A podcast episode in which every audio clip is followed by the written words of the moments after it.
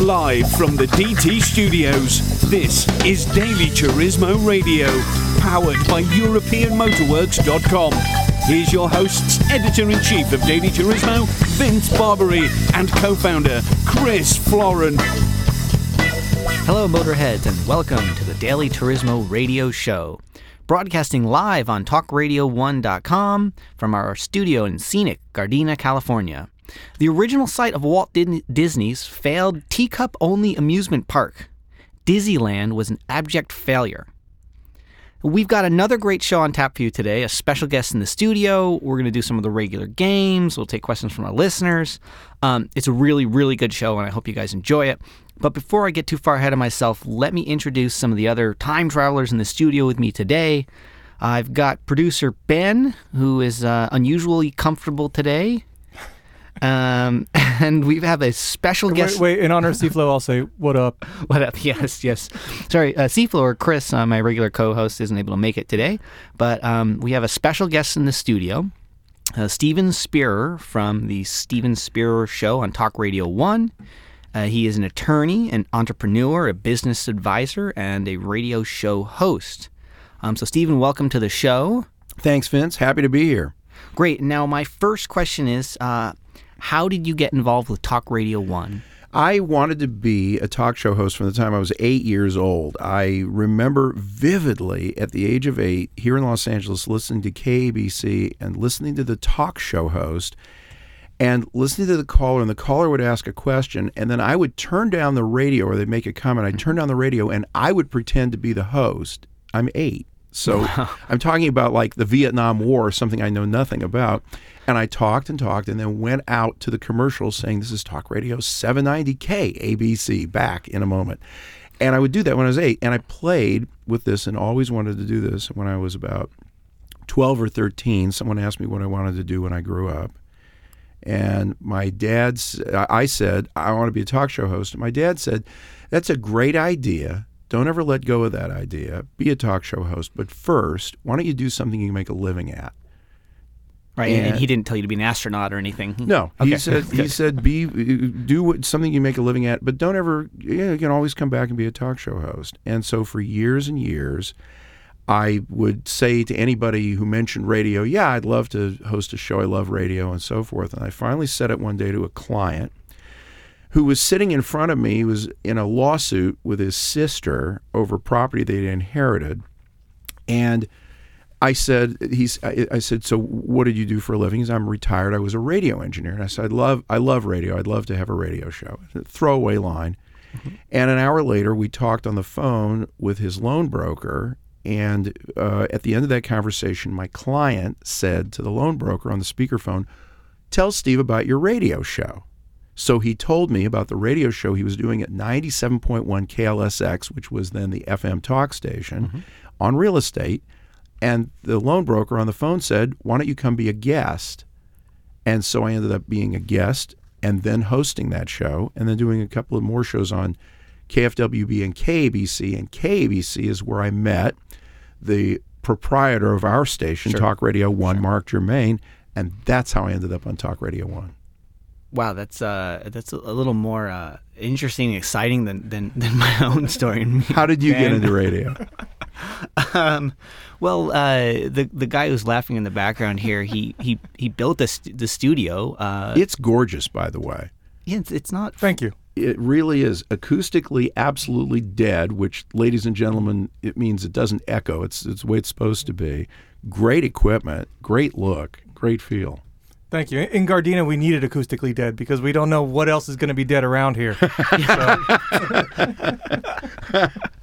I think I'm like we were first we were broadcasting from from from Ben's wife's yoga studio, and we had to pause one episode recording because there was like cop car sirens yeah. and gunshots in the background. We're like, okay. well, there was the police standoff episode, which was the great oh, one. that's right. Yeah, one time yeah. we had to post. We almost didn't get to record one because I couldn't actually get to Ben's house because of this. The surrounding area was cordoned off for like by the police. Like they wouldn't let us through they were chasing a suspect somewhere. Well, so, hard to tell the police I got to go to Gardena to do a radio show. Right. right. right. well, the funny thing is that we we have some friends. Um, Vince and I know each other, have known each other for years. Our kids go to daycare together, and uh, we go to daycare with a Gardena sergeant. And so he was here on the scene, and I wanted to tell him, "Hey, we got a radio show to do. You guys got to wrap this up." Yeah, yeah, solve the crime. We're going on the Exactly. air. So uh, you know the the radio show for for, for me it, it sort of it, it fell into my lap due to due to Ben saying you know hey I'm building the studio uh, I need someone to come uh, be the the voice uh, and he said that I had a face for radio and that, that would be perfect to, to join I've him. received that same compliment. right and you know okay let, let let's do it um and i kind of joke about it because um i'm typically or i can be a difficult person to understand i talk very fast and and ben is is relatively computer illiterate and has problems like sending emails sometimes Yeah. and so for him to be the engineer and me to be the i think That's we're in the wrong seats yeah, That's perfect. yeah. The, the fact that we get this on the air at all is amazing. It, it is Yeah. actually it's a weekly miracle. And yet here we are. Yes, yes. and speaking of here we are, um, tell me, and again, because this is a we're, we're we are a we're a car show. Um, tell me, how did you get here today? I drove here in my Tesla M- Model S. Uh, 85 and I've had it for a little over two years. 1985. No, no, 85 kilowatts, and Okay, uh, and I and and I I've had it for a little over two years. I have almost 50,000 miles on it. Wow. Okay. Now with the Teslas, do you talk about it in terms of model year, or is that not a thing? It doesn't matter much because the Model S has been the model. It's the only model. Before that, they had a Roadster, but they stopped production of that when they started the Model S, and the Model S is the only car they make. Now they've changed battery size. Mm-hmm. You can get different speeds, a faster car. It's the same motor, same electric motor. This is, for anyone who doesn't know, this is an all electric car. It doesn't have an engine, it has an electric motor. It ha- doesn't have a gas tank, it doesn't have a carburetor, a radiator, a transmission. It doesn't have any of the things you'd find in a regular car. It's a battery system and an electric motor that's about the size of a small watermelon. And so and so that is and, and so that's what makes it unusual. Yeah. And then um, uh, something that I've noticed is that Tesla doesn't try to to play the same game. You know, auto manufacturers since you know 100 years ago talked about this. We've got the 1955 models, 1956 models, 57, and, and they're always trying to change something. And now it's like the seven year model cycle. I haven't seen that with Tesla. That, no, but they have just now done it. They came out now with the Model X, which is the large SUV, and they've announced the uh, issuance in probably another year or two of the Model 3, which is a smaller, less expensive $35,000 car, which is really cheaper than that when you consider you don't pay for gas Right. or And there's some there's some tax rebates on that. and tax rebates on top of it, and you don't pay for oil changes because there's no oil because there's no engine. Right. So you start there. But they've just done something. The the nose cone on the Model X is different from the one on the Model S, the luxury sports sedan. And now, just now, just last week, they changed the nose cone on the Model S to match the new one on the Model X and the Model 3. So it's got a different look to it in the front Okay. for the first time. So they haven't done it, but I guess they did it this time. Yeah, they, they have to. They can't. It's not like a um, uh, like an MGB or something. They can't keep this exact same design for for 35 years. Right. They have to change something. Yeah. Um, but I did notice that the Model S seems to have fantastic residual value. Yeah, it's holding its value, and I think it's probably because they can only they they can they're selling every one of them they can make. It's not like they've got them sitting on a lot where you can go pick from cars. They you order one and you're waiting anywhere if- through the course of the last couple of years, anywhere from as little as two months for, to as long as four months. If you want the Model X, eh, which I've res- I've reserved one, I haven't configured yet for a couple of reasons, but but uh, if I said I wanted it now, I'm told I'd have it in September or October. So there's a lag time. So yeah, they're making them as fast as they can, and they're selling them faster than that because there's a waiting list for all of them. Wow. Wow. I, I have a question, and it's uh, just going on your you being a lawyer. How do they call it a car if there's no gas tank, there's no carburetor, there's not even an internal combustion? I mean, that's In a way, it's it's not a car, but it, what qualifies it as a car is what allows it to be registered with the California Department of Motor Vehicles and in all 50 states with their various departments of motor vehicles.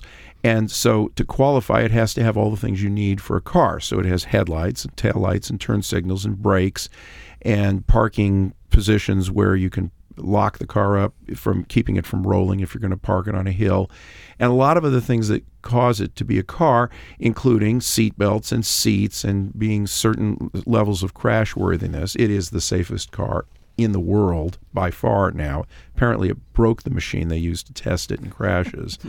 um, but it, that's why it's a car. It doesn't. A, a, requirement for a car is simply that they have a, um, a, a manner of propulsion. It doesn't need to be gasoline driven.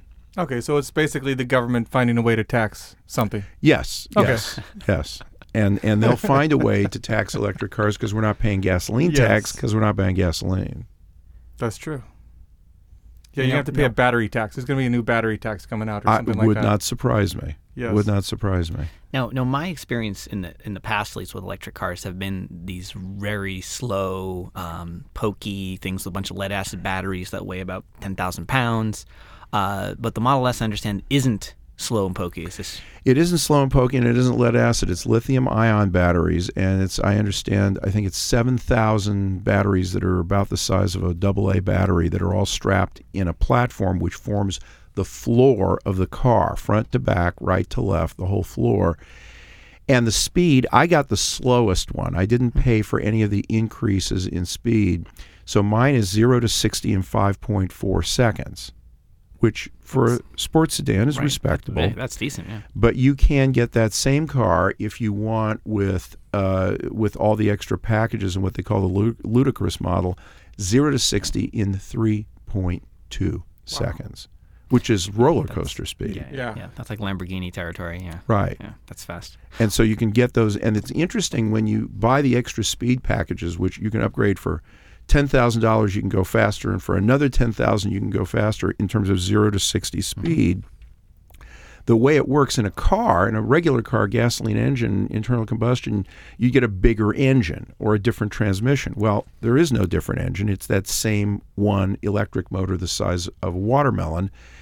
And so there is no difference there.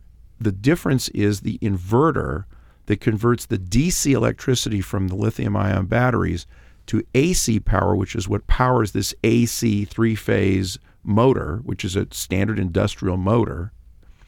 And that inverter, what you're paying for is a chip that puts more electricity into the motor. It's not a different motor, it's the same motor, but it goes much faster because the chip allows more electricity to go into the motor, which of course shortens the range. So, so Vince, is that the same thing as when you chip a car? I mean, is it the same idea? I mean, like when you It's more. It's more boost. It's it's you get you I get mean- less less range, less fuel economy, more so boost. so It's- so yeah. is Yeah. th- there has to be an aftermarket le- market for these type of chips. I mean, you got someone's got to be able to program something. you know, I know You that know, where it's say- not ten thousand dollars. You know, someone's could buy like say the the new Somehow X hack model. it. Yeah, hack the X model and make something you know the I speed of a Lamborghini. Well, and so uh, on a normal internal combustion car, when you buy it, yeah, there's all kinds of chips you can get. If it's boosted, for sure, someone will sell you a chip that'll give you more more uh, boost and d- new new fuel mappings, and and um, the car will go faster. It'll burn more fuel, probably pollute a little more. But um, on something like a Tesla, because it's so interconnected with Tesla's, like it's automatic updates and all these other other features. I think if you start hacking it, it's more like your iPhone, where you kind of have to go off the grid and you don't get those updates. You don't get all the the new features and the, the self driving stuff they keep adding. That's exactly what I understand. It w- is what would happen if you tried to hack into the Tesla. I know that I get updates every. I'm going to say two months, three months, mm-hmm. where I pull in to my garage at my house or my office, and it picks up the internet on its own. It has its own 3G system built in, and once it recognizes that it's on wireless, it puts up a flag on the 17-inch touch touch screen that says that uh, you've got an update available and it's scheduled to launch at 2:45 a.m. tomorrow morning. Would you like to do it now or later, or what do you want to do? And once it downloads, it's just exactly like when you see that your iPhone is ready for an update. It updates it and it cha- it adds amazing things that you wouldn't think they would change. What is in the, in your ownership? What has changed? What's been added? Uh, one of the things is that because you don't have an idling engine, uh, you you- when you're at a stop, if you take your foot off the brake, the car will roll. If you're facing downhill, it'll roll forward. If you're facing uphill, it'll roll backward. And one of the things that came in through this over the air, over the internet software update was a hill brake where once you step, once you take your foot off the brake, it holds for a full second before you switch to the gas pedal. Because otherwise, if you took it off, you'd roll backwards. It has a creep feature, which will simulate that full, that uh, forward rolling motion in an internal combustion engine. When you take your foot off the brake with an automatic transmission, you'll slowly creep forward. Sure. You can press a button on the 17-inch screen that that will install creep for you, and you can turn it on and off just like anything else. Oh, You can- Steve, Steve, did you just say 17 inch screen? Yes. Wow. That's bigger than the first TV I had as a I was, kid. go- I was gonna say. it's huge and everything operates from there you open the sunroof on the car by tapping and then sliding your finger on an icon that looks like the roof of your car and you can dial it back to 72% open or 41% open or all the way open or vent and you open and close it there is no manual control there aren't there are only two buttons on the dashboard one is to open electrically the glove compartment the other one is to turn on the emergency flashers those are the buttons on the dashboard Everything else is through the touchscreen, including changing the steering uh, power. You can be comfort or normal or sport for a tighter or looser feel in the steering wheel. Wow, this is this is uh, this is the, it's the future, right? The future's here. It is truly the future, and and I have yet to find any drawbacks. I have, have yet to find anything about it that would be that I'd say it's better in an internal combustion engine. D- does yours have lane assist yet, or is that? No, mine is because mine is over two years old. i the hardware wasn't installed for autopilot, but I've driven the new Model X with autopilot. And a couple of things I can say about that. I was on the freeway and I wanted to change lanes, and I turned on the blinker, and after a few seconds, the car changed lanes. Oh, I'm hands off the wheel, feet off the pedals. The car is driving itself. That's one. But two, we were on the freeway going 57, 58 miles an hour with the autopilot, and all of a sudden it heaved on the brakes, and my speed went down to about uh, 40 miles an hour before I mashed the gas pedal because I didn't want to get rear-ended. And the guy riding with us from from the company said, "Yeah, it's you know not quite debugged yet. It must have seen, if you quote in quotes, seen something that caused it to step on the brakes." Right. Yeah. But I've seen that with the uh, adaptive cruise controls in cars I've had before. That that can happen as well. You know, the radar out the front and it sees something and throws on the brakes when it didn't, when it shouldn't.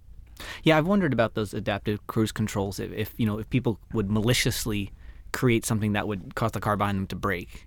You know, because because you, if you're in front of them and that adaptive cruise control has a, a radar or whatever it's laser, whatever it's using, you could sense that and send back the, the information to get it to, to do something else. Yeah, I don't know. I don't know how you do that illegal, from the car in front, but I will tell you it happened. I had adaptive cruise control in my previous car. The Tesla didn't have it when I got it, but uh, on my previous car, and it would I, regularly. I'd say probably one out of every twenty times you use it, it would see something that wasn't there and step on the brake.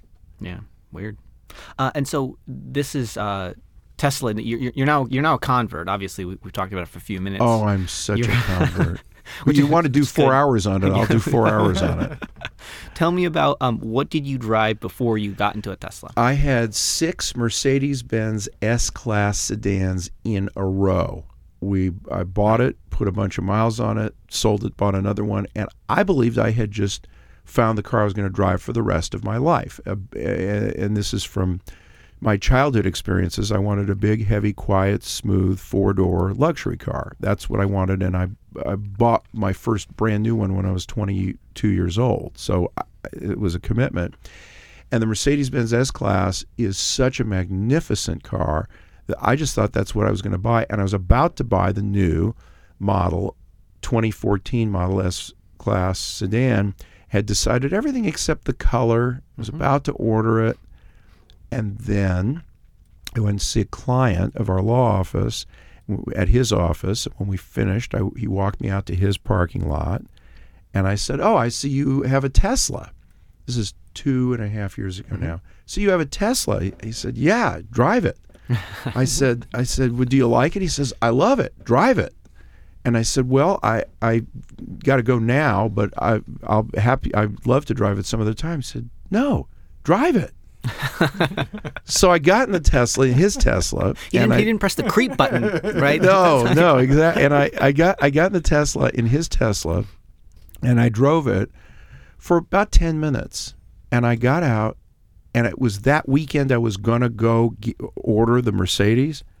And I got out completely confused. And instead, that weekend, went and ordered my Tesla. My wife had said, it- when, when I was going through it, she, when I finally bought the Tesla, she said, I thought what was going to happen is you're going to be excited, you're going to talk about it, you're going to talk about it, and then you're going to buy the Mercedes. Because I've been driving them for 31 years. And so when I bought the Tesla, when I ordered the Tesla, she was blown away. And then I, during the, it took three full months to get it to, to before it was my turn to get it. And and during that three months, I kept driving up to the Santa Monica Tesla store to sit in Teslas again and again and again while I'm. Wait- I couldn't stop thinking about it before I owned it, and it's got It only like, it gotten like, worse. It was like Christmas for you. It was this like Yeah. kid at Christmas. Yeah, and if you'd like to see my wife roll her eyes, just just tell her I want to talk about a Tesla. And it's she's had it, She's had it Now- with that and now- with Disneyland. I so can't talk about I gotta- Disneyland either. I gotta ask this question. So, so the S classes you had back in the '80s, um, W126 chassis and later ones, those are, and, and I've driven some of those. I've owned um, at least one of those '80s uh, Mercedes.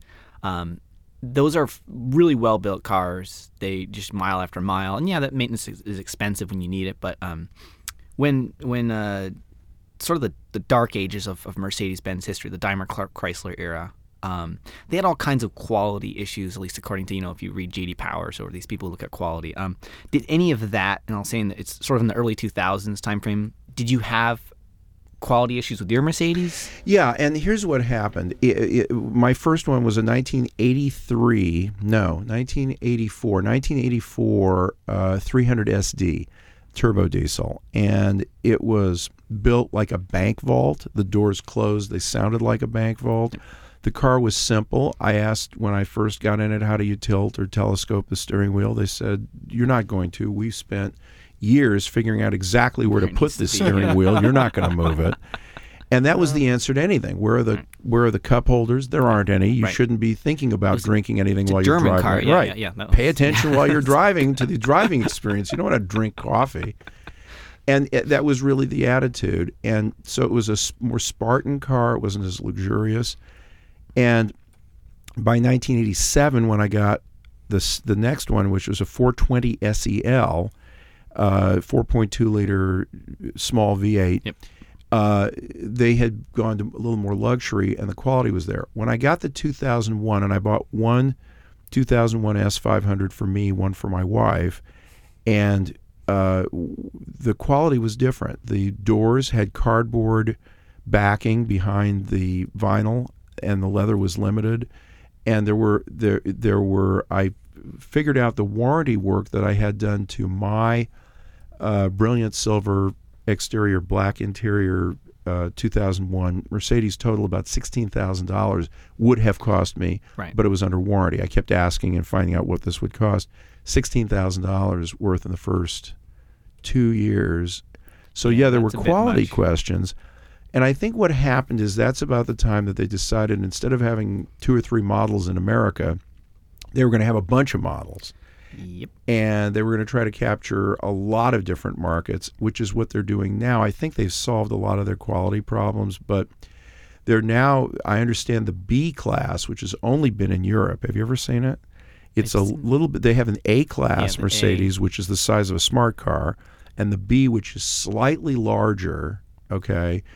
And it's a small, very tall, f- I think it seats five people. but Hatchbacky SUV kind of thing. Yeah. Yes, Yeah, exactly. yeah. They're bringing that here all electric, but it'll have a range of 80 miles. Have you seen the? There's a fuel cell version of that A class that you see in the South Bay. You see it here. I have not seen that. Okay, Uh, so- the A is here now.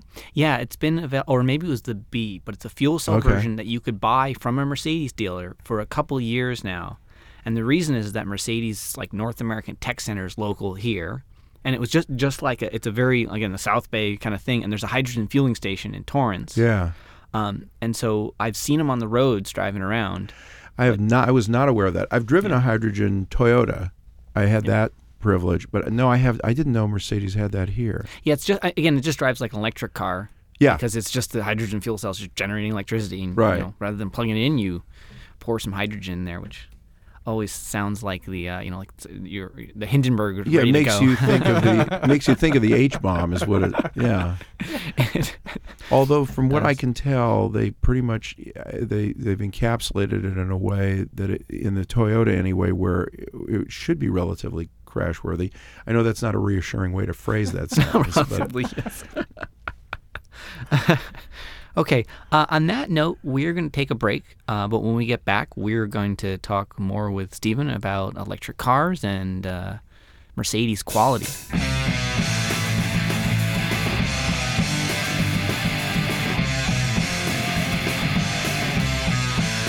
You're listening to Daily Turismo Radio.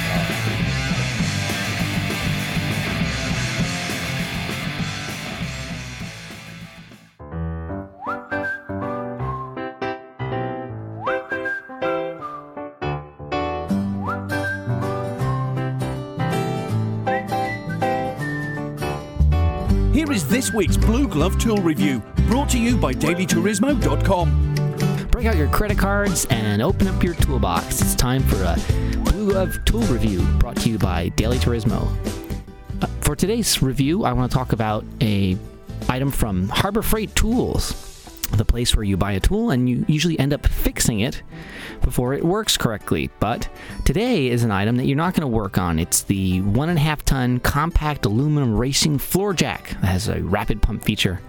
Uh, it's it's made by the Pittsburgh Automotive, the, the company that makes a bunch of stuff at Harbor Freight. Uh, it's cheap, which is it's always a good thing. It retails around $119. Usually it's on sale for about $90. And you'd be an idiot to not go there with a coupon, okay? Because you can get those 20% off coupon in the back of magazines. And even if you don't sub- subscribe to magazines, because you're a cheapskate, what you do is you head to doctor's offices. You go to uh, urologists and chiropractors, and you you you go into the waiting room. You don't even talk to the reception. You just open up the magazine, sit there, and you pretend like you're waiting for your appointment. And you start going through the back of the magazine. You yank out these 20% off coupons. You get these Harbor Freight coupons. You go there and you buy this aluminum racing jack that'll jack up your car in three and a half pumps. And it's aluminum, so it's lightweight. You can pull it around your garage. You can put it in the back of your car without breaking your back. Um, and then you don't have to go to the chiropractor, but you got his coupon anyway. To get this tool, head over head over to dailyturismo.com, click on the Harbor Freight link, and go buy it. But don't worry, we won't tell your wife.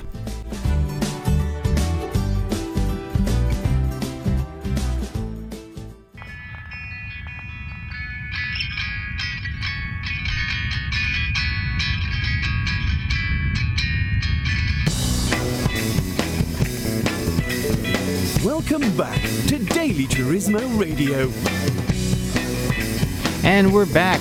We still have Steven from the Steven Spierer Show on Talk Radio 1 with us. We've been talking about Teslas and we've been talking about Mercedes, but I want to shift the subject to um, cars that are a little bit maybe less expensive, some cheaper cars, and let's let's talk a little bit about Ford LTDs. I happen to own one. Um, I bought a, uh Ford LTD Landau, brand new. I took delivery on October the 25th, 1974. wow. And I was 22 years old, and I wanted it for years and years. My parents drove big, heavy, quiet, smooth four door luxury cars all my childhood, and that was what I wanted. I never wanted a sports car. The Tesla is the smallest car I've ever owned, and it's 196 inches. Yeah. And it's a four door sedan. Sedan, right, right, like executive class sedan, yeah. and so and so that's what I wanted, and that's and I I had driven LTDs in the past and just wanted one for several years, and finally uh, was able to get one. So I got one, and I still own it. And and so uh, what color would It's dark brown. The color that Ford called it was ginger glow. It has a dark brown vinyl roof. wow. Vinyl roofs, ladies and gentlemen, for those of you born in the last half century, we used to be, it was a vinyl sheeting that would go over the roof of the car, and it was considered decorative. It didn't serve a particular purpose. Um, and uh, uh, the car has been garaged for all 41, going on 42 years I've owned it. So the vinyl roof is original, and it still looks good. Wow, there's no rust bubbling from underneath it. There's one little rust bubble that's coming up on one little panel that's just starting just a little bit. So I'm going to have to figure out what to do about that. Yeah, well, I, I had a, a, a Landau top on an old Cadillac, a, a uh, Coupe de Ville that I had many years ago, and and I remember seeing like this start start to bubble and kind of pressing on it and kind of hearing these rust bubbles pop from underneath. And like, oh, that's That's not that's good. not good. Yeah, that's. Yeah. I've always thought there should be like an injection, like a kit you could get that you could inject some you know rust killer into and it. fix but- it. yeah, I this was uh, this car's been garaged all those years and and well maintained, and this has been a West Coast car all the time, so it's never been exposed to snow at all. And so, what? Which engine is in? This is the 400. It's two barrel. It's carbureted. Course, yeah. Okay, it was is the first year that they uh, had unleaded gasoline burning in cars. So unleaded gas, first time, 1975, and um, it had an auxiliary gas tank in the trunk that holds an extra 8.2 gallons. So you can fit, when you fill it up, it's like 30, 33 gallons of gasoline because we had the gas crisis. Uh, and and in 1973, where you had long gasoline lines mm-hmm. and people were fighting, they were having fist fights in gas stations over who would get gas. One guy during the gas crisis of 73 in the San Fernando Valley here in Los Angeles pulled in and the the they said you can't get gas today because you're an odd numbered Right. license plate instead of even numbered. He pulled out a gun and said, "Fill my car," and paid for the gas and left. this was not a robbery. This was a purchase, a, purchase, right. gunpoint purchase. So the He's- car had, He probably became governor later on. yeah, probably, probably. That's right. He's probably one of the many people running for president now. That's what- that's right. so he he uh, so so this had an auxiliary gas tank, so you could put 33 gallons in it, and you would not you'd have a longer range. Right. It still has likely less range than the Tesla. Oh well, you know it does now because it probably when it was in in in its early days, it probably got 22 miles per gallon on the highway. It was a three-speed transmission. It was before four speeds were invented in production passenger cars for automatics, and uh, and now it's probably it probably gets 11 miles to the gallon. It's got Yeah, that's- 215,000 miles on it. Well, and and um, the uh, a lot of those older cars with carburetors, I've heard they don't like the ethanol so much, and that sometimes you might get um, if you can.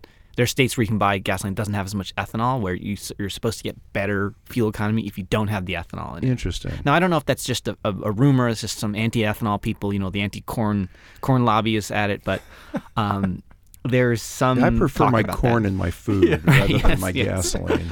I'm not quite sure how powerful the corn lobby is these days either. Yeah. We're not going to say anything bad about the corn lobby because No, we don't want we don't we don't need that kind of pressure. No, exactly. we, I mean, we want- we want them as sponsors. Yeah. don't we? Right. Yes. Right. Absolutely. Yeah. We, we'll drink some corn syrup in the studio. No, Right. no Yes. problem.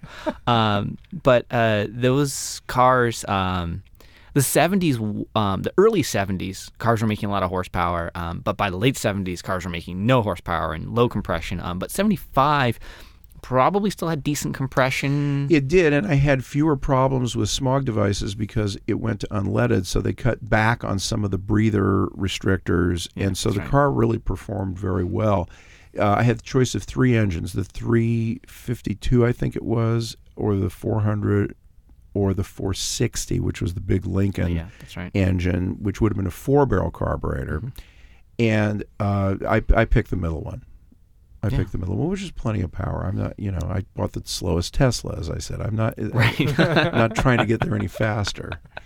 No, that um that LTD uh that sounds like a fantastic car, and that's right down the alley of, of most of the people who read Daily Turismo, and and uh, we feature cars like that all the time, because they're um uh they're they're sort of inexpensive ways to get into a, a cool car that's that's interesting that has you know these crazy brown paint jobs. You know, nobody makes interesting colored cars anymore. No, it's all, and the, all the cars are designed by the wind tunnel, so most of them look very much alike. Right, except for the the headlights, which now look like some sort of or sculpted, hideous cat eyes or something. They're, Right. They're, they've gotten out of control. The headlights. Right. Well, this has the hidden headlights. Oh, the LTD right, has yeah. the hidden headlights, so that. But there's a there's a, uh vacuum leak that nobody can seem to fix. So when you park the car, they're closed, and then one of them starts winking at you, and, then, and then they're both open. Well, no, they're spring loaded to be open if anything malfunctions. So you've got headlights. Right. So it's the it's the vacuum pressure that keeps the lids closed. So the leak causes them to be open when it's parked, but you start them and you hear them close when you're sitting in the driver's seat. Clunk clunk. Clunk, cl- Well, that's uh, and uh, hidden headlights are, are something that I, I I like a car with hidden headlights, and, and I don't know if you remember the Opels, but there was this Opel GT where Yeah. both headlights flip the same Right. direction, and, and it's just kind of uh, it's a shame that hidden headlights, and I know it's for aerodynamics and for fuel economy reasons, but Yeah, because when they're open, it's kind of a scoop, a flat Yeah, scoop that's yeah, taking air and a flat fronted thing. So, no, that's a problem. And one one other thing I don't think they thought of is that when you're driving at night, if you pick up insects on the headlights and then the doors are closed and you go to the car wash, you never wash the headlights. So it turned out like every year or so, I think, to open the headlights and, and the you know the headlights are covered with things that Bugs, were yeah. yeah that you didn't get taken off in a car wash. I never thought about that. I do, I did neither until found it one time. I, I do like the fact that on old cars uh, with glass headlights, you never have to worry about that yellowing. No, right. That There's no just- plastic.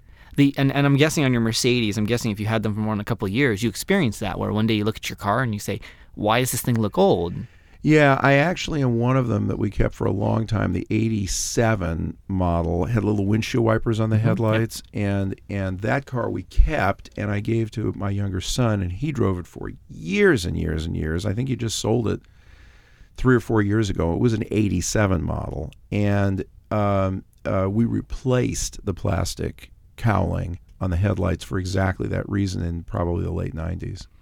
Yeah, and it's um it's also interesting when you get to that sort of 80s range where you can find um, the European headlights. They have, they had a different headlight standard. and Yes. They had real glass on their headlights, and uh, sometimes you'll see those retrofitted onto the U.S. cars. Even though it's not, it's probably not DOT legal. no, but it's, uh, and you also saw it in the '80s on the gray market Mercedes that were brought here illegally Yep. Uh, to get a discount on them, and they all you could you could see a lot of differences, and that was one of them: the headlight configuration, and then the uh, air conditioning controls in the dashboard instead of being push button and vacuum controlled uh, with with uh, electromagnetic ser- servos on them. They were wire controlled, so you'd be turning knobs Right. that would pull and push wires to open Yeah. and close vents. So, so what is your feeling about um, touch screen controls for like vents and ACs? Because the Tesla has that, right? You Yes. got touch screen. Yes, it's all touch screen for everything, so including uh, including vent controls and what have you. On the Tesla, it works as reliably and as steadily and as consistently as your iPhone does. Right. Which means on rare occasions you need to reboot. You know, you get a freeze or something. In two years, I've probably had three freezes. So it's not often. It's not a problem. It's not an issue. I just re- do a hard reset, and, and you can do that while you're driving down the street. It doesn't affect the operation of the car outside of that very minor diversion, it it works perfectly and it's effortless and it's all right there in the same reach when I reach out to the screen, and it can control everything. Different windows pop Yeah, up and open. That's um, it's it's one of the things that um, I, I I personally like having a um, a, a, a switch of some kind or a uh, you know like a um, something you can put your hand on so you don't take your eyes off the road. But the idea of that 17 inch monitor, you probably can see it from your periphery. I don't You know. can. I will tell you, you. You make a very good point, Vince, because in the Mercedes, I would have in the last one in my 2007 S550, on the center console, a little flip would open up, and then I would have I'd be able to touch the buttons, physical buttons, to dial the telephone. And being a lawyer, when I'm in my car, I'm on my phone during the business day. And so I'm making one phone call after another. And I could keep my eyes on the road and do whatever I needed to do, change lanes or whatever I was doing while I am dialing with my right hand. I'm steering with my left hand. I'm dialing right. with my right hand on the buttons. And I can feel the, posi- the button position so I can dial Sure. with the Tesla, I've got to look at it because there are no actual buttons. They're virtual buttons on the telephone screen. Right. Yep. So that is a drawback, and I think it's a safety consideration. And um, Well, there's, isn't there voice activated? Can't you tell it to dial a number and yes, Okay. you could do Okay. that Yeah. absolutely, and I should. I should. Yes, I'm. I must remember to do that. Yes, I should. Yeah, it's uh technology. It's gonna it's gonna change us. And honestly, once the cars become more self-driving, then that becomes a, not an issue at all. So it's and it's it's Yeah. honestly those self-driving cars. You know, Google's got one, Apple's got one. They're they're coming. They're coming, and they're coming soon. This isn't 50 years away. This No. isn't 20 years away. At the most, this is 10 years away. But we're already seeing it with Tesla, Mercedes Benz, and a couple of others that are really they have effective autopilot that you you still have to pay attention and watch because it might throw the brakes on unexpectedly, or might make a mistake. But it's awfully good. It's awfully good. Okay, then so then here's a question, and this is something that's been I've been bouncing around my head, and, and now that I have a, a person who's with a law background, this is great because I can ask this question to someone who might be able to answer it. Um, what happens from a, like a liability perspective when a self-driving car gets in an accident, hits somebody, you know, and, and, and it's, it's going to happen, right? The answer is nobody knows. And that's because the liability or absence of liability is going to be based on laws that have not even been proposed yet, let alone passed. And even when those laws are passed, it will still take another decade or two to work enough lawsuits through the system to plug the holes in the law. Whenever you have a law passed by a state legislature or by Congress, you then test it in the courts where people are in lawsuits and they argue that law A applies but exception B applies and those annotations appear in the law and you end up with a an evolved law. So it takes we pretty much understand clearly the First Amendment now because we've had it since the formation of the country. And we pretty much understand a lot of different laws now Sure. But there are laws that are that are changing. So every time you hear that the Supreme Court makes a new decision, you get a flurry of lawsuits because people are questioning. Well, does it mean uh, we understand this, but does it mean that?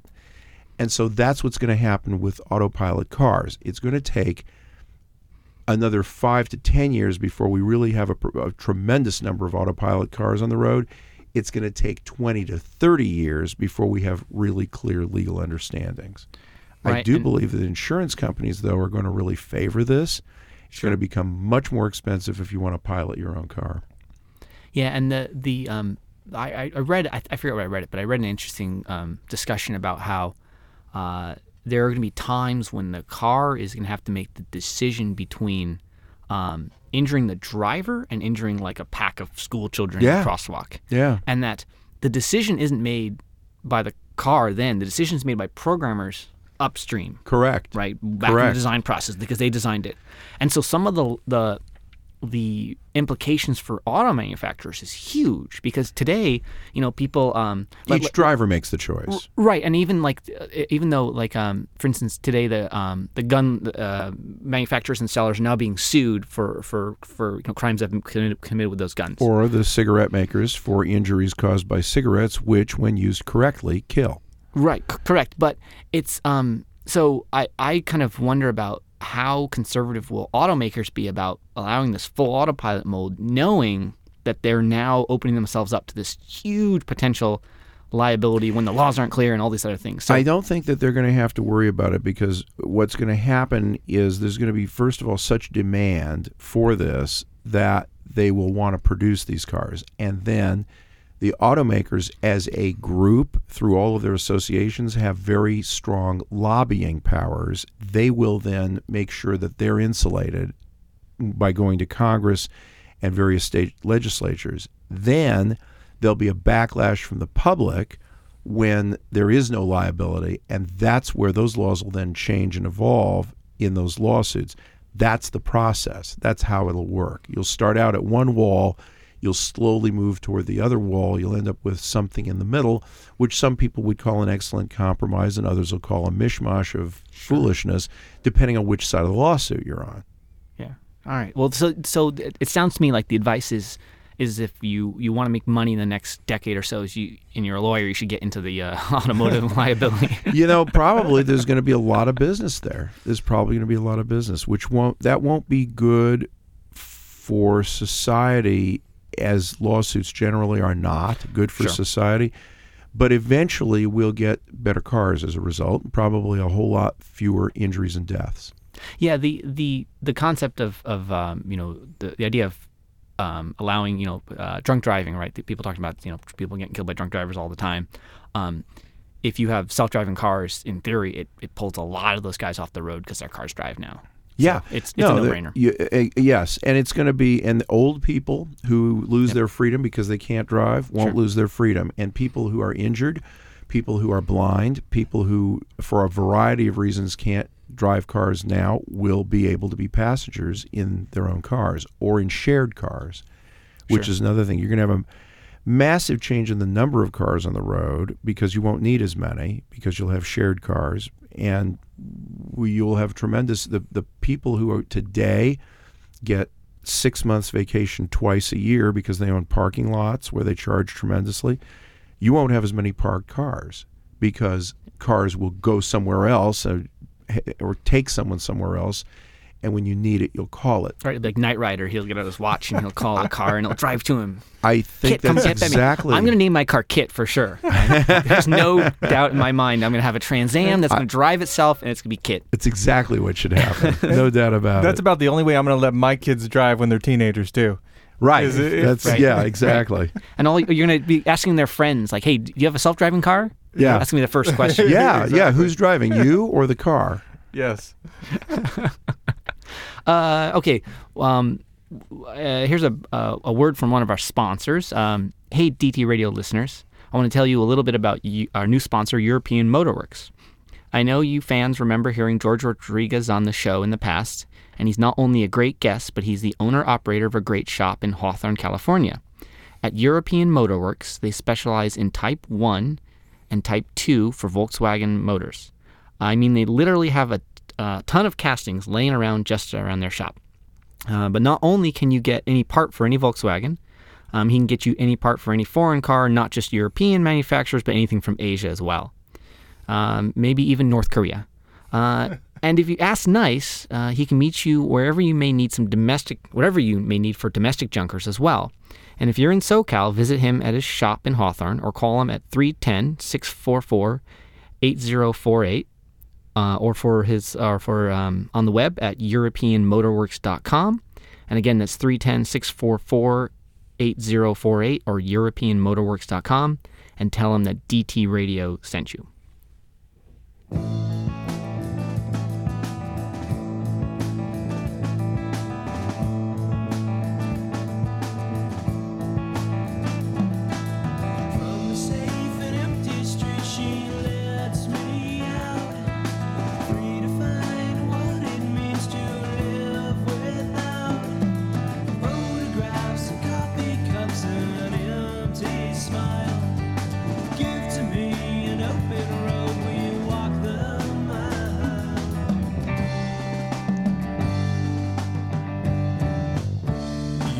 to Daily Turismo Radio.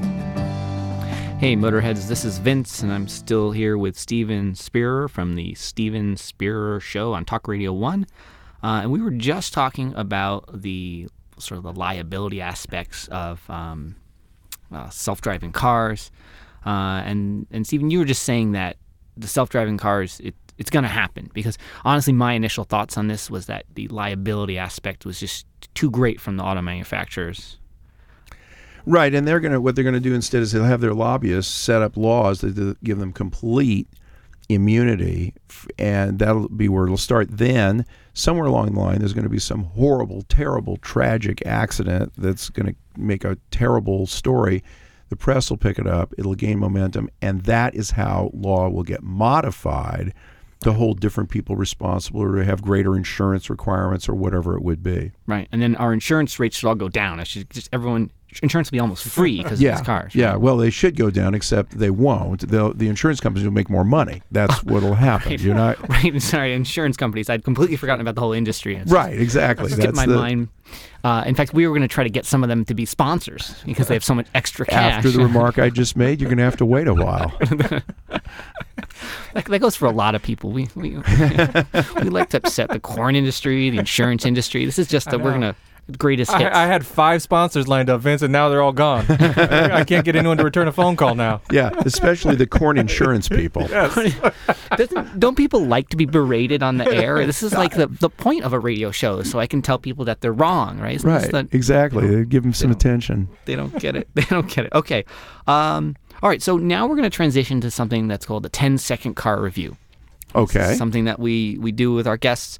Um, I'm going to ask you. Um, it's a your gut instinct, your your initial reaction to a particular car, and the the hypothesis is that you'll take 10 seconds. And okay, if it's a car you like, you might take longer, or you might take shorter. I'm probably going to take longer. My mother always said, generally speaking, Stephen is generally speaking. So uh, it could take a little longer. It Sounds like a military Yeah, term. Well, we'll see if you can break the record because I think we had one guest that I think got through two cars. I think out of Two cars Two- and two out yeah, of 10, yeah. We had- we had we had it was a 15 minute, 10 second car review segment, and he got the two cars. time time time compresses when when you're going really fast i guess so Yes. we're gonna imagine that okay so the first car um 1953 buick roadmaster That was my. It's a great car. My father, uh, my father owned one. He bought it new in 1953. It was green. Now this was when they had two-tone cars, so it had a lighter green on the body and a darker green on the roof, and it was a four-door uh, sedan, and it was a V8, and it was a it was a great automobile. It was his and then my mom's, and they owned it for 10 years, 53 to 63. Wow and that was back when you replaced the car every couple of years right Yeah, and they didn't. They kept they what they would do is my dad would drive it for five years, then he'd get a new one and give it to my mom, and she'd drive it for five years, and that's how that happened. So they bought a '53, and then a '58, and then Wow. a '63. and these were a bunch of roadmasters The, the 53 was a Roadmaster. The 58 was a Roadmaster. In 1963, he bought a Chrysler New Yorker, hmm. which was because he had had a Plymouth back in the 40s and he thought he'll try another one of those. So Chrysler New Yorker, which he just hated, was a push button transmission, the square steering wheel had a oh, square yeah, steering wheel, oh. push button TorqueFlite transmission, 413 cubic inch, four barrel carburetor on this 63 Chrysler New Yorker. It's a You know, wonderful o- car. oddly enough that's the second car on my list was Okay. the chrysler 63 chrysler new yorker See, the that's perfect, perfect. so you kind of already uh you've already reviewed that one So my yeah, my dad had it for one year because he didn't keep it for his five because he hated it. He went back and bought another Buick. Now they were called Electra, Buick Electra 225 in 64. And then in 69, when I turned 16, he got a 69 Buick Electra. My mother got the 64 Buick Electra, and I got the 1963 Chrysler. Was my first car. That was my so, first so car. then so then is it a thumbs up or a thumbs down on a 63 You know what? I loved it. it. That transmission was flawless. The push buttons I thought were fun. Um, the car was a big, heavy, quiet, smooth four door luxury car, so it fit that bill. Sure. And it had power windows and power seats, and and you know you didn't have a lot more features than radio and a heater, but no air conditioning, no cruise control, um, and no power door locks. But it was it was great, and it was a very heavy car. I think that car uh, weighed f- uh, over five thousand pounds, if I remember correctly. And so, but it was it was it was terrific, smooth on the freeway. Uh, Y- you know, it's funny. People talk about the the power options in these old cars from the 50s and 60s, and power windows, power brakes, power doors. But if you actually own one of those cars today, you're going to want the stripper model because the crank window still works. Yeah. And the power window, you're, it's going to be one of those things where you know, as you're turning it down, you know, as you're rolling yours down, you tell the passenger, "Don't touch your button," because it's going to blow a fuse. That's right. The the Edsel when it came out uh, in the fifties was a gadget filled car, and it was and and I remember as a child in the '60s hearing that you don't want all those extra features. Don't order them. They're just more things to break because they were very unreliable. No car clock worked for more than a year after the car was manufactured, and power windows broke, power seats, power door locks, everything broke and it didn't work. Now, of course, it's a different thing. Everything works, and those things have been figured out. But back then, it was a it was an issue. Yeah, and the consumer's ex- expectation is so different. I mean, it, it's It's uh, Yes. It's amazing what you expect when you get into a modern car, and Yeah. and, and I, I tend to drive cars that are a good ten or fifteen or, or twenty years old on a regular basis. That's kind of my I, I, I enjoy it. I enjoy working on them. I enjoy fixing these little things. But man, I spend a lot of time like under the hood and under you know Yeah. on a, under a lift trying to figure out okay what's going on with the suspension component or why doesn't this thing work? Yeah, no, it, it it's true. You have in the older cars, you had a different expectation, as you say, and it was wor- it was important because the cars just didn't work as well. The cheapest, least expensive economy cars today operate more reliably in every regard than Cadillac, which was the standard of the world, did in 1940s, 50s, or 60s. Right, and they're faster too. That that's the funny part too. They perform Yes. better too, and they turn better. Yeah, so that's very Yeah, when you get in a car, when you get in my LTD and you drive it, you if you're if you haven't driven an older car, if you've been driving more recent cars, you get in and it feels like something's loose, like the steering is loose, the brakes are loose, you step on it and it doesn't stop. Right. You really have the sensation because because cars were just looser. There was it was not unusual in a 1950s car to have a tremendous amount of play in the steering wheel where you could turn the steering wheel back or forth quite a bit and make no difference in the direction of the car. Where today's cheapest cars, uh, when you turn the wheel a bit, it responds instantly, and if it doesn't, it's because something's broken. Right, right. Okay, so let's talk about a car that's a little sportier, and I'm going to throw this one to you and see your reaction. Uh, Porsche 911. Uh, my law partner, my law and business partner, got his first Porsche 911 in 1981 or two or three, 83 or four. It was 83 or 84, and and I, it's never drawn my attention. I, they're great cars. He loves them. He drives a Porsche Carrera Cabriolet now, and uh, four wheel drive, and because he's in Denver as as one of his cars. But he, but but other than those experiences of riding, frankly, in other people's cars, I don't have. I I've driven them a few times, but they're small. They're they're sports cars, and that's not me. Okay, that that's that's this is a, this is the 10 This is second the car 10 review. second This is- car review. I like that. It's your it's your answer. It's not it's not my answer. Okay, uh, so here's an easy one. We probably talked about this, but um, a, 1983 Mercedes Benz S Class. Yeah, and that's the turbo diesel. It was actually 84 as I think about it. It was a, a, a turbo diesel, and it was magnificent. It was the f- first and last diesel car that I had. I'd driven diesel buses when I drove buses, and but but this is the first car, and and the water separators are so perfect in the Mercedes that it was completely reliable. It was flawless. It was consistent. There were no troubles with it at all compared with, for example, the American diesels in the 80s, the, when they brought them in Cadillacs and Yeah, Oldsmobiles. was a they- poorly it designed engine. Very. They took a gasoline engine and they just converted it to run on diesel, which didn't really help anything. And so it was there was a there was a problem from that re- in that regard, but it was not a uh, there was the, the Mercedes was perfect. There was no there were no flaws in it at all. Okay, uh, the next car, um, BMW 750 IL. Uh, uh, one of my business partners and our accountant drives one. Close friends of ours in Pennsylvania drive one. I know several other people that drive them. They love them, love them. Plenty of because of the IL, you have plenty of backroom seat space, just like in the S class.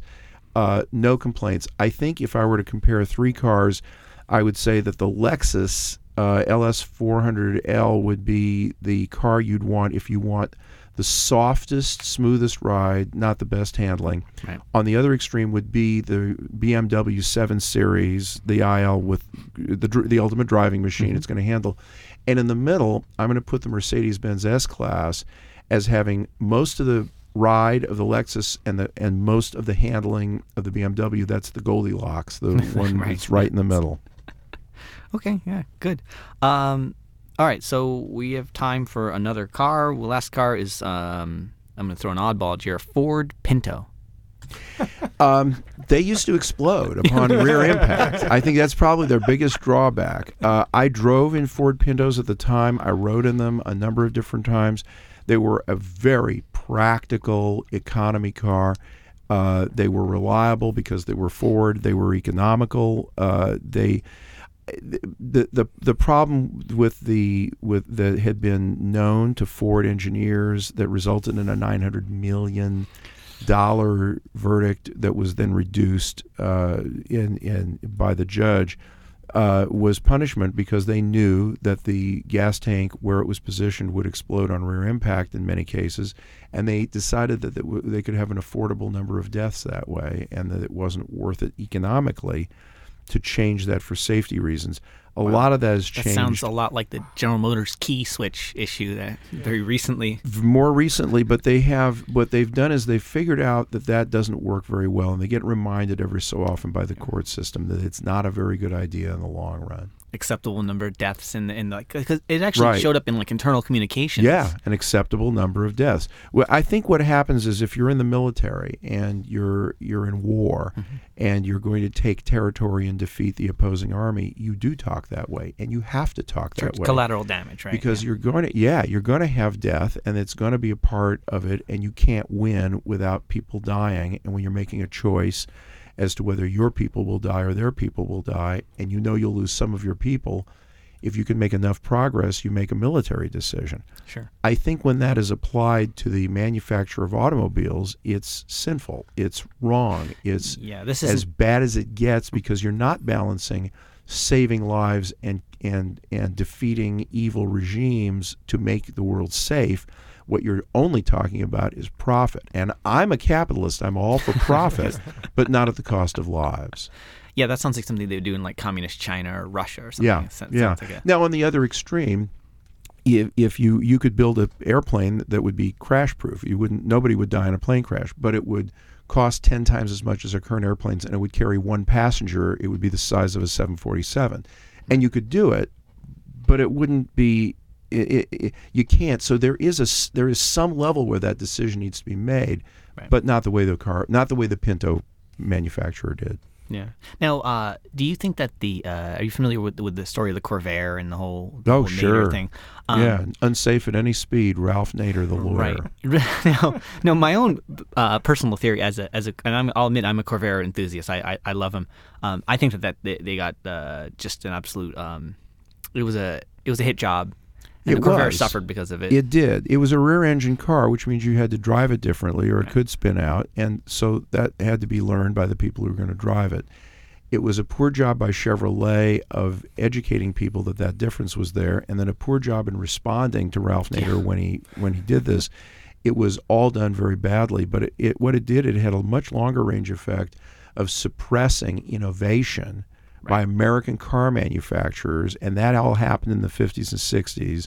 And as a result, they lost the world lead in the 70s because they retarded innovation, and Europe over Europe and Japan overtook them in car creativity. So is it fair to say that Ralph Nader really caused that? That you know, Yes. he And then he ran for president. He was a guy who thought he could run for president. he I've- did that a few times. He did it a few times. Yeah, I think Ralph Nader did no one a service by doing this. He did himself a service. He made a career and a name for himself, but I don't think he did the public any benefit.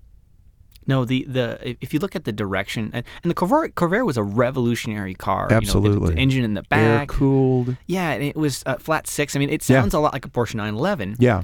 And then you look at it, and all of a sudden, like that whole like uh, going into the late '60s and early '70s, uh, every American car understeered at the limit. You know, so, so that when you when you turn and, and if you're you know if you're going through a turn too fast, what happens? The front end pushes off the road rather than the back end coming out. Yeah. Um, and that was sort of done as a response to the, the complaints that, okay, if you were driving the Corvair into a turn quickly, and, and this is the first generation, they'd fixed the, the handling and the suspension by the second generation by the time all this stuff became public. But if you drove into a turn and lifted off the throttle, the back end would come out. And Yes. That's what's going to happen with a Volkswagen Beetle. That's what's going to happen with a with Any a rear Fiat- engine. Yeah, an old, old Fiat 500. Sure. So it's um, and that's why you like it, isn't it, Vince? well, that's why. I, so, so I and I appreciate you know uh, 1975s. In fact, my parents had a 77 LTD. I have fond memories of this, this sky blue uh, LTD sedan. Love That's it. That's the color I almost got too. The the, the the was between this ginger glow, the brown, and that blue, that metallic blue. Yeah, but, but but at the same time, I'm more of a like a um a, a, a handling, you know, kind of a, a, portion. And okay, right, right now there's a Buick Roadmaster outside. say. I'm not gonna- Which is why you drive the Roadmaster. Roadmaster. But the other car is this I have this Subaru, this STI that's just got this turbocharged engine, all-wheel drive, and there's it has no traction control aids at all. So when you drive it, you're in control of everything. There's there's not even there's the only thing that stops the car's wheels from spinning out is your right right foot. Yeah. So it's a um. Uh, and, and uh, you know we're, we're all different. Everyone's different, and to me, it's just a shame that the um, the sort of the fun to drive aspects of this Corvair was sort of crushed out. And It was, and so was innovation. Do we have time for me to ask you a car question? sure, yeah, absolutely, Uh, the Mazda rotary engine. yes. Was it a good idea that didn't turn out well, or was it a bad idea to begin with? You know, the the rotary gives you a um it, it, are you familiar with two-stroke engines that Yes. see like a, a weed whacker or, or Yes. a, a motorcycle? With a separate crank, with with not with a separate crankcase, with oil mixed into the gasoline. Correct. And so um, a a rotary operates very in very similar fashion to a two-stroke okay, in that it's a compact power unit. Okay, it's a smaller engine, lighter engine. Okay, and it um uh it doesn't have valves. Okay, neither one has valves. And it was unidirectional action instead of oppositional action like a piston Right, so- engine. So, it struck me as a good idea. Yes. Now the the problem comes with and and there's a similar problem with two strokes, but it's different. But the problem comes with a rotary and something called an apex seal. Okay, and it's the way in a piston engine you have a, what's called a piston ring. It's this round thing, and it seals the combustion chamber from the crankcase, from where all the oily bits are spinning around in, in oil and and, and uh, oil vapor. So in a in a rotary engine, you need to have these face seals. Needs some, something called an apex seal, and it seals the combustion chambers. Okay, and with a a piston ring, the l- amount of technology to get us from, I'll say, 1850s level of sealing technology to uh, you know 1950s or even 1990s or even 2015 the amount of money and time that that engineers have spent on that is is tr- tremendous it's probably greater than the, than the GDP of, of, of you know uh, Greece okay Yeah, right. Well, everything is. Right, yes, it's yeah, true. Yes, our yeah. lunch is going to cost more than the GDP of Greece Right, but, yeah. but um, so so people have spent all this problem fix, uh, all this time fixing this problem. But with the rotary, you had um, so it was NSU and then and then Mazda were, the- were the two people who, who and Wankel um, Felix Wankel worked for NSU. It's, it's a it became a part of Audi in the '60s. Um, the rotary was only given uh, you know a one one hundredth, if not less, of one one thousandth of the amount of time and energy for solving this fundamental how do you seal the the the combustion chamber from everything else okay and so the result is never got past that so it always um, it, it had in the I'll say in the 70s it had the reliability of something from the 50s and in the 90s it had the reliability of something from the 70s Gotcha. and so it, it always had fuel economy issues um, because of, again again part of the, the issue with the amount of combustion chamber that's exposed to heat and and um, and you always had to deal with these oil sealing issues and it always burned oil. So there's um, if the rotary had come out in 1850 or 1870, whenever Daimler and, and Benz, these guys were, these German guys were working on their engine. Yeah. If they had designed it then, we'd probably be driving rotaries. Right, And you say because this they piston would be engine. what is inherently more efficient than a piston engine. Well, it again, I don't. I think that there's We never actual, found out So because it. uh, from a thermal efficiency pers- perspective, I think the internal combustion engine does have an advantage in terms of the um, area. So this is I'm getting very technical here. I said Seaflow the- is very proud of you right now, the, Vince. It's the amount of we call it wetted area. It's the amount of um, combustion like work area versus the amount of area that's just waste heat. Okay, and so when, when you're dealing with a, um, a combustion engine, there are um, ideal ratios of how much of your combustion chamber is, is doing work versus how much heat is just allowing heat to escape into the universe. Okay, because all that escaped heat is just wasted energy. Right. And a rotary tends to put out a lot of waste heat. Gotcha. And so they talk about a rotary engine being it's got the power of a V6 and the um, the fuel economy of a V8 Right. with the the the um, the torque of an inline four. Got it. And so it it's this it, it's an oddball, and I would love to have them. It would just take a hundred years to to to ha- to evolve it to a point where it could really compete. Right, and, and Mazda really gave it the old uh, college try. I mean, the graduate school, they, they, they, put you know that thing through a post back program. Yeah. Okay, they, they really tried to make the, the rotary work, and um, uh, I've never owned a rotary, but I've driven them, and and they're they, they sound interesting. Again, they sound cool. They're different. They, they make all this weird noise, but um, in, in the end, it was just a. Um, it, it was a, it was a good try, but uh, there's you know there's other things coming, right? There's all these hybrid cars and, and other things happening. Right. Um, one one more question. Go ahead. Okay, I got one more question. We talked about we talked about Tesla and electric cars. So the question is, I know all the manufacturers now, all of them, are running to make electric cars and get them to market. Are we on a track where in five or ten or twenty years we're going to see really the substantial demise of internal combustion engines replaced by electrical motors in cars, or no? in the next five years, my opinion is no. Um, and and part of it is that the the amount of transportation infrastructure that's gasoline based is just um, it's it's tremendous.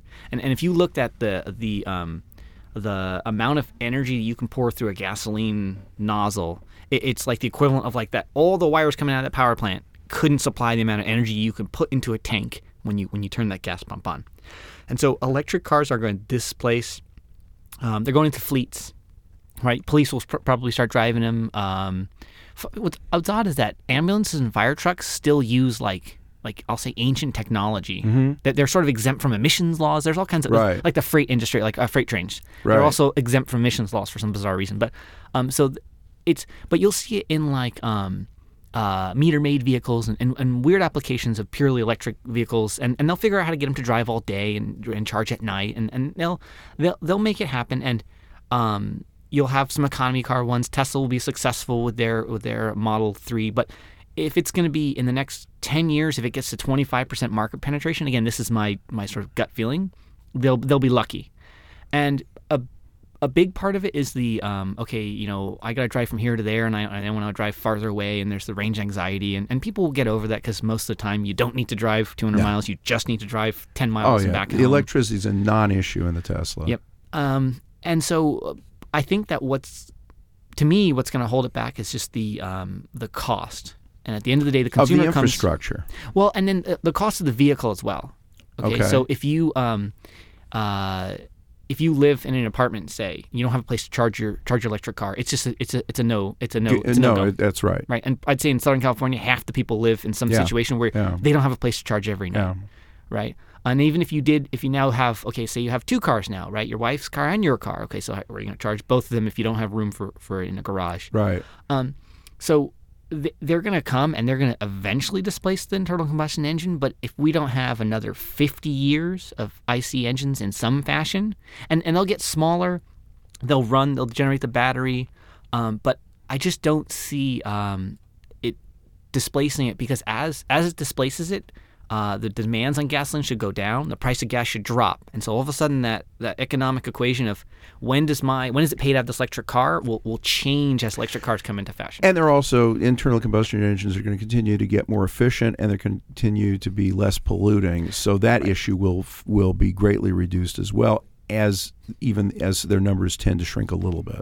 right and, and and they're gonna they're gonna hybridize okay and so Yeah. so today uh, and for for a lot of people the prius and and that, the, i'll say the prius is, as a general sort of a model of a car where you get this car that's it's slow and it's kind of teeny but you know it gets 100 miles per gallon Yeah. or whatever it is um, and you i think that what you'll see in the near future is diesel hybrids so uh, Yes. a diesel engine is very well equipped to work on an electric motor okay especially turbo diesel, diesel, not for the propulsion, but diesel to work for electric generation for electrical propulsion. Correct. Yeah. Yeah. Got because it. diesel is more efficient than gasoline. Yeah. Okay. So for the same amount of diesel you put in your tank, you're going to get more energy into that um, uh, battery pack. Yeah. I don't think hydrogen's going to take off, I don't either.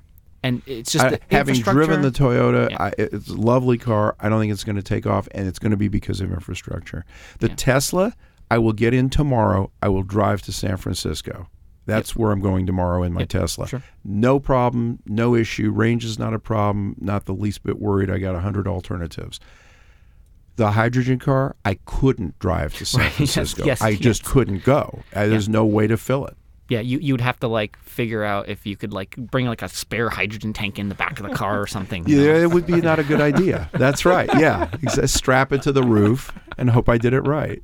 You know, I, I hope no one's listening to this, but this is I have this crazy idea of of having um, being able to sell people um, sort of add-on battery packs for their Tesla. If, if you wanted to like say extend the range of your Tesla for a day, you could rent a Right. battery pack for a day that would go in your trunk. It would displace some of your luggage, Right. But it would give you an extra 200 miles of range for that day. There's a market for that. You could. I don't think there. I mean, if somebody told me I could, I wouldn't because it's a non-issue. I've been to San Francisco ten times. I go to San Diego to go to Las Vegas. I've Is it the supercharger stations that, that it's helps? the Okay. supercharger. Yeah. Oh yeah. Eighty percent charge in twenty minutes. So if I pull Oh, in, wow. If I pull into on tomorrow, if I pull into the Harris Ranch or pull into the at the Grapevine station, and I go get a sandwich and go to the bathroom and come back to my car, I'm ready to go.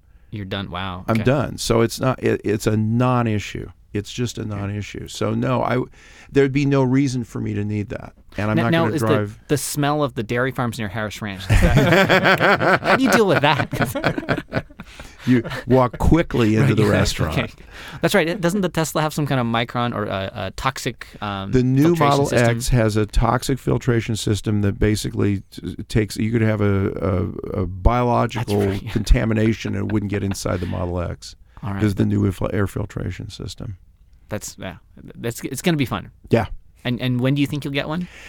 I'm delaying right now because the reason I'm the only reason I'm getting it is because it's bigger, it'll seat more people, and the one time I had a chance to sit in it and drive it, I didn't get a feeling it was that much bigger, so I'm waiting until they are in the showrooms so I can sit in it and drive it and really get acquainted with it to to see if that's what I want to do. I think the high probability is I'm going to get it. Okay. But I don't want to do it till I'm sure because I'm in no rush because I'm already driving a Tesla And you're happy with the way. and I'm delighted with the way it is. I just wish it was bigger. So so so that's what I'm that's what I'm waiting for. And and they don't have any in the showrooms because they're selling every one that they can make, so they don't have any extras to put in the showrooms.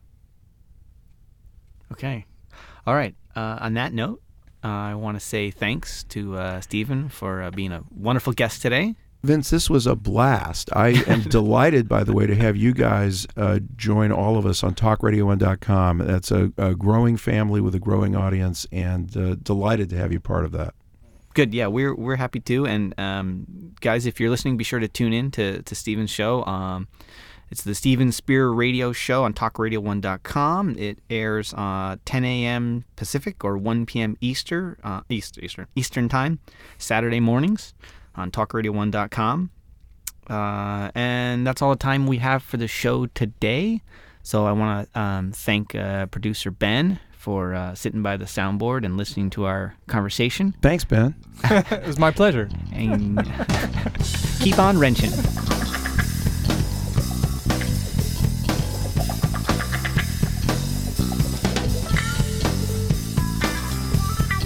You've been listening to Daily Turismo Radio.